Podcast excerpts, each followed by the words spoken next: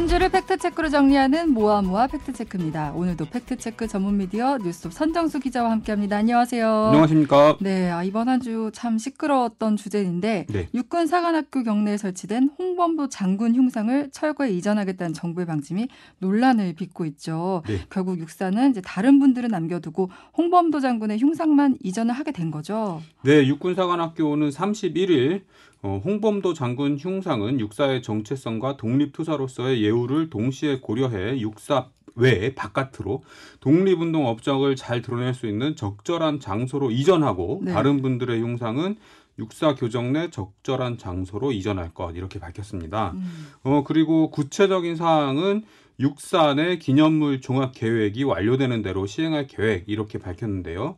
어, 기념물 재정비는 육사 졸업생과 육사 교직원 등의 의견을 들어서 육사의 설립 목적과 교육 목표에 부합되게 육군 사관학교장 책임 하에 추진하겠다 이렇게 밝혔습니다. 근데 이제 이미 이미 세워져 있는 흉상을 네. 옮기는 게 쉬운 일은 아닌데 이 배경은 뭘까요? 어, 이종섭 국방부 장관은 국회 국방위에 출석을 해서 이렇게 얘기를 했습니다. 북한을 상대로 전쟁을 억 제하고 전시에 승리하기 위해 필요한 인력을 양성하는 곳인데 네. 공산주의 경력이 있는 사람의 동상이 있어야 되겠냐는 지적이 있었다. 어, 음. 이렇게 말했는데요. 네. 홍범도 장군이 생전에 공산당에 가입했던 이력을 문제 삼은 겁니다. 어, 이 장관은 가능하면 육군 창설이나 군 관련 역사적 인물로 하면 좋겠다는 것 이렇게 얘기를 하면서. 어, 그렇다고 독립운동을 부정하는 것은 전혀 아니다 이렇게 밝혔습니다. 음. 어, 한덕수 국무총리는 31일 우리 군의 잠수함 홍범도 함의 개명을 시사했습니다. 이거는 한- 흉상 이전과는 또 다른 거잖아요. 그렇습니다. 그러니까 네. 이 잠수함이 있는데요. 음. 잠수함 이름이 홍범도 장군의 이름을 따서 홍범도 함이에요. 네. 근데 한 총리는 주적과 전투를 해야 하는 군함 의 이름을 공산당원으로 하는 것은 맞지 않다 이렇게 말했습니다. 음. 홍범도 장군을 공산 공산당원으로 인식을 하고 우리 군이 뿌리로 삼기에는 맞지 않는 인물로 보는 거죠. 대통령도 한마디 한 거죠. 예, 대통령도 뭐가 옳은지 생각해 보자 이렇게 얘기를 하면서 홍범도 장군 흉상 철거에 힘을 실었고요. 결국 항일 무장 투쟁을 우리 군의 뿌리로 정립했던 문재인 정부의 정책을 지우는 과정 이렇게 보입니다. 네. 근데 뭐 홍범도 장군의 공산당 가입 이력 때문에 육군 사관학교에서 이제 흉상을 설치하는 것이 부적절하다. 이게 이제 핵심 주장인 것 같은데 근데 팩트 체크해야 할 부분 네. 홍범도 장군은 광복 이전에 돌아가신 거잖아요. 그렇습니다. 홍범도 장군은 1868년에 태어나서 1943년에 돌아가셨습니다. 우리 6.25 전쟁이 1950년이고 네. 정부 수립이 1948년이잖아요. 네 네.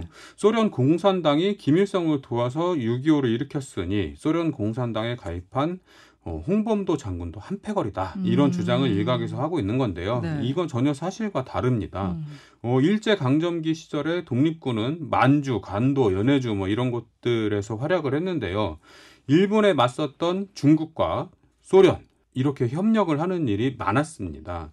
일제 강점기 당시에는 소련 공산당이 적이 아니라 대일본 제국이 적이었던 거죠. 그렇죠. 네. 예. 6.25 전쟁을 일으킨 주역인 스탈린 치하에서는 어, 이 홍범도 장군은 강제 이주 정책의 어, 희생양이 돼서 현재 카자흐스탄 지역으로 끌려가게 됩니다. 네. 이후 거기에서 굉장히 어려운 말년을 보내다가 돌아가셨죠. 음. 북한과 6.25를 홍범도 장군과 연결시키는 것은 좀 상식적으로 납득하기 어렵습니다. 그런데 이제 국방부 해명을 보면 홍범도 장군이 자유시 참변에도 책임이 있는 거 아니냐 이런 인식을 갖고 있는 것 같은데 우선 네. 자유시 참변이 뭐예요? 자유시 참변은 1921년 6월 28일 극동공화국 내 스보보드니라는 지역이 있습니다. 네. 여기서 붉은 군대의 통수권 접수를 거부한 한인 망명 독립군들이 포위 진압된 사건입니다. 어. 당시 이 자유시 스보보드니 씨를 우리말로 자유시라고 불렀었는데요. 아, 네네. 이 자유시 지역에 3,500명 정도 모였던 독립군 병력이 이 사건을 계기로 흩어지게 됩니다. 음. 어, 좀 자료를 찾아봤는데요. 네. 국사편찬위원회의 어, 러시아 중앙아시아 한인의 역사 이런 자료를 보면 홍범도 장군은 책임을 져야 할 사람이 아니라 오히려 피해자입니다. 아, 왜요? 당시 자유시 지역의 독립군은 사할린 특립 의용대와 고려 혁명 군정의회 이렇게 나눠져서 주도권 다툼을 벌이고 있었는데요. 네. 어, 국사 편찬위원회는 이렇게 어, 기록을 하고 있습니다. 고려혁명 군정의회 측이 맞서 사격하지 않기로 한 사할린 특립 의용대 측을 일방적으로 무장 해제함으로써 발생한 참변이다 이렇게 평가를 하고요. 음. 홍범도 장군 부대는 이 어, 피해자인 사할린 특립 의용대에 참여하고 있었다고 합니다. 네. 기록에 따르면 피해자 측인 사할린 특립 의용대 측은 사망 72명, 익사자 37명, 기병의 추격을 받아 산중에서 힘이 다하여 사망한 자 200여 명, 네. 행방불명 250여 명으로 약 600여 명이 사망을 하고 체포된 자가 917명이었다 이렇게 주장을 했습니다. 그럼 자유시 참변에 진짜 책임 있는 게 아니라 진짜 피해자인 거네요. 그렇습니다. 네. 예, 예. 어, 다른 자료를 살펴봐도 자유시 사변 당시 홍범도는 장교들과 솔밭에 모여 땅을 치며 통곡했다고 한다. 아. 이런 이야기가 있고요. 네. 1922년에는 자유시 참변 책임자를 처벌하라는 탄원서를 제출했다. 이런 기록이 있습니다. 아, 홍범도 장군이 그 타- 책임자를 처벌하라는 탄원서를 냈다는 거죠. 그렇습니다. 그럼 이제 공산당에 가입했긴 했지만 예. 광복 이전에 돌아가셨고 그래서 6.25 남침과도 상관이 없는 거잖아요. 또 그렇습니다. 자유시 참변에 책임이 있다는 말도 사실과 다르고 오히려 피해자로 볼 수 있다는 건데 예. 그런데 이제 지금 이렇게 뭐 홍범도 흉상 이전에 대해서 주장을 하고 있지만 국민의힘이 지난해까지만 해도 홍범도 장군을 예우했다면서요. 예, 지난해 7월 11일 윤석열 정부 국가보훈처 당시 처장 박민식 지금 장관이죠. 네. 어, 윤동주 이제는 완전한 대한국인 국인입니다라는 제목의 보도자를 배포를 했습니다. 네. 어, 어떤 내용이냐면 어, 홍범도 장군을 비롯해서 윤동주, 장인환, 송범규 이런 직계 후손이 없어서 호적이 없는 독립 유공자 156명에게 네. 대한민국의 국적을 부여한다 이런 내용입니다. 음. 2009년 독립유공자 예우에 관한 법률이 개정된 이후 직계 후손이 있는 경우에 한해서 후손의 신청을 받아서 가족관계 등록부 창설을 지원한 적은 있지만 네.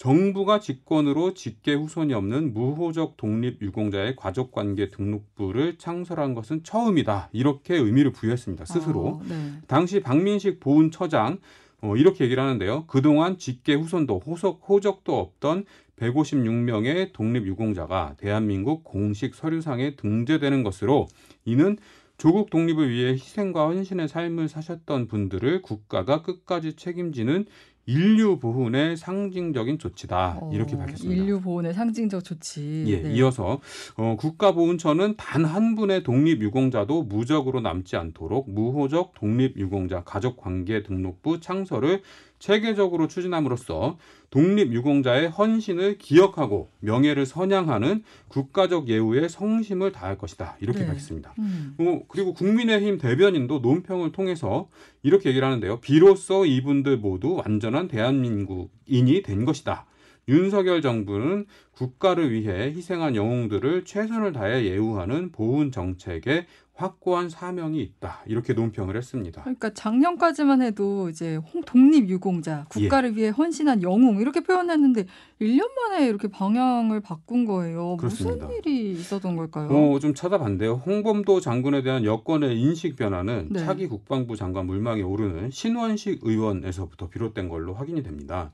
신 의원은 2022년 10월 국민의힘 원내대책회의에서 문재인 전 대통령을 비판하는데요. 네. 어, 신 의원 이렇게 얘기합니다. 잘 아시다시피 공산주의자 간첩 신영복을 존경하고 아. 6.25 남침의 주역인 김원봉을 국군에 뿌리라고 하고 공산주의자로서 물론 독립운동을 했지만 자유시 참변 및 레닌으로부터 소련 군복과 권총을 부여받은 홍범도 흉상을 육군 사관학교에 거르라고 하고 소련 군복과 권총을 그대로 찬 흉, 흉상이다.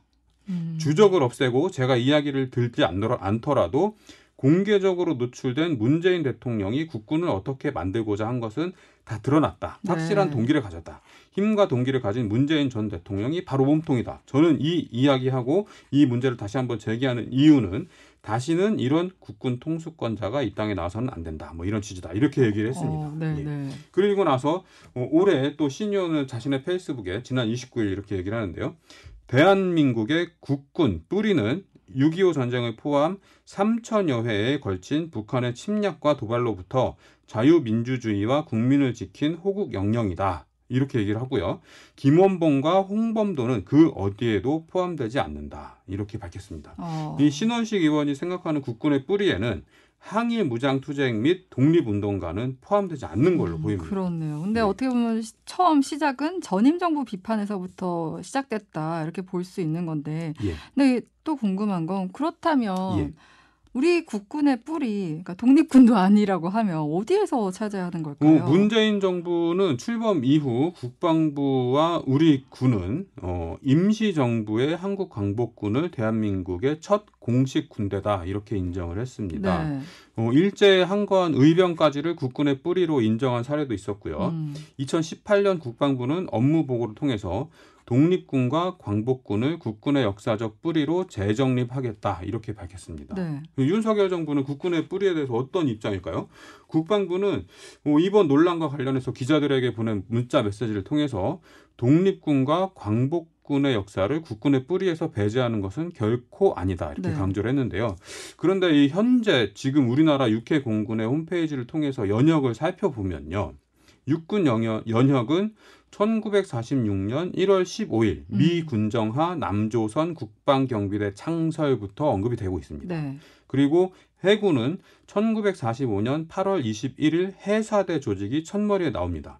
공군만 이렇게 얘기를 하는데요. 대한민국 공군의 태동은 1910년, 20년대 일제로부터 잃어버린 주권을 찾기 위해 아. 국내외에서 진행된 독립운동에서 그 맥을 찾을 수 있다. 이렇게 언급을 합니다. 아, 네. 육군과 해군은 45년 이후를 보는 그렇습니다. 거네요. 예. 네. 어, 대한민국 헌법 전문은 이렇게 되어 있는데요. 유구한 역사와 전통에 빛나는 우리 대한 국민은 3.1 운동으로 건립된 대한민국 임시정부의 법통과 불의에 항거한 4.19 민주 이념을 계승하고 이렇게 이렇게 시작이 됩니다. 네, 그러니까 네. 대한민국은 대한민국 임시정부를 계승하고 있으니까 대한민국 국군은 임시정부가 창설한 광복군과 그리고 음. 강- 광복군의 근간이 됐던 무장 항일 운동을 계승한다 이렇게 보는 게 합리적일 것 같습니다. 근데 어, 이 독립군과 광복군을 국군의 뿌리로 인정하지 않는 국방부 장관이 나올 수도 있겠다. 이렇게 생각을 하니까 좀 약간 뜨악합니다. 이게 어떻게 보면 약간 건국절 논란과도 좀 맞닿아 있다 그렇습니다. 생각이 들고요. 네. 예, 그러니까 이 전통적으로 보수 진영들은 그 건국과 연계돼서 우리 국군도 어 미 그러니까 이 일제 강점기까지를 단절된 걸로 보고 음. 대한민국 정부 수립 네. 그리고 미국 군정 음. 뭐 여기부터 어 우리 국군이 조직돼서 출발했다 이렇게 보는 거죠. 그러니까 네. 이그그 이전의 독립운동과 항일 무장 투쟁을 어, 우리 군의 뿌리로 보지 않는 그런 음. 시각이 있는 겁니다. 네, 약간 이번 논쟁이 사실 국민들에게서 시작된 게 아니라 정치권에서 시작됐다는 게 현실과 너무 동떨어진 얘기라는 건데 어느 정도 역사적 평가가 끝난 부분에 대한 정쟁은 결국 이제 국민만 피곤하게 만드는 거 아닌가 이런 생각이 듭니다. 네, 오늘 모아모아 팩트 체크는 여기까지 할게요. 지금까지 뉴스톱 선정수 기자였습니다. 고맙습니다. 고맙습니다.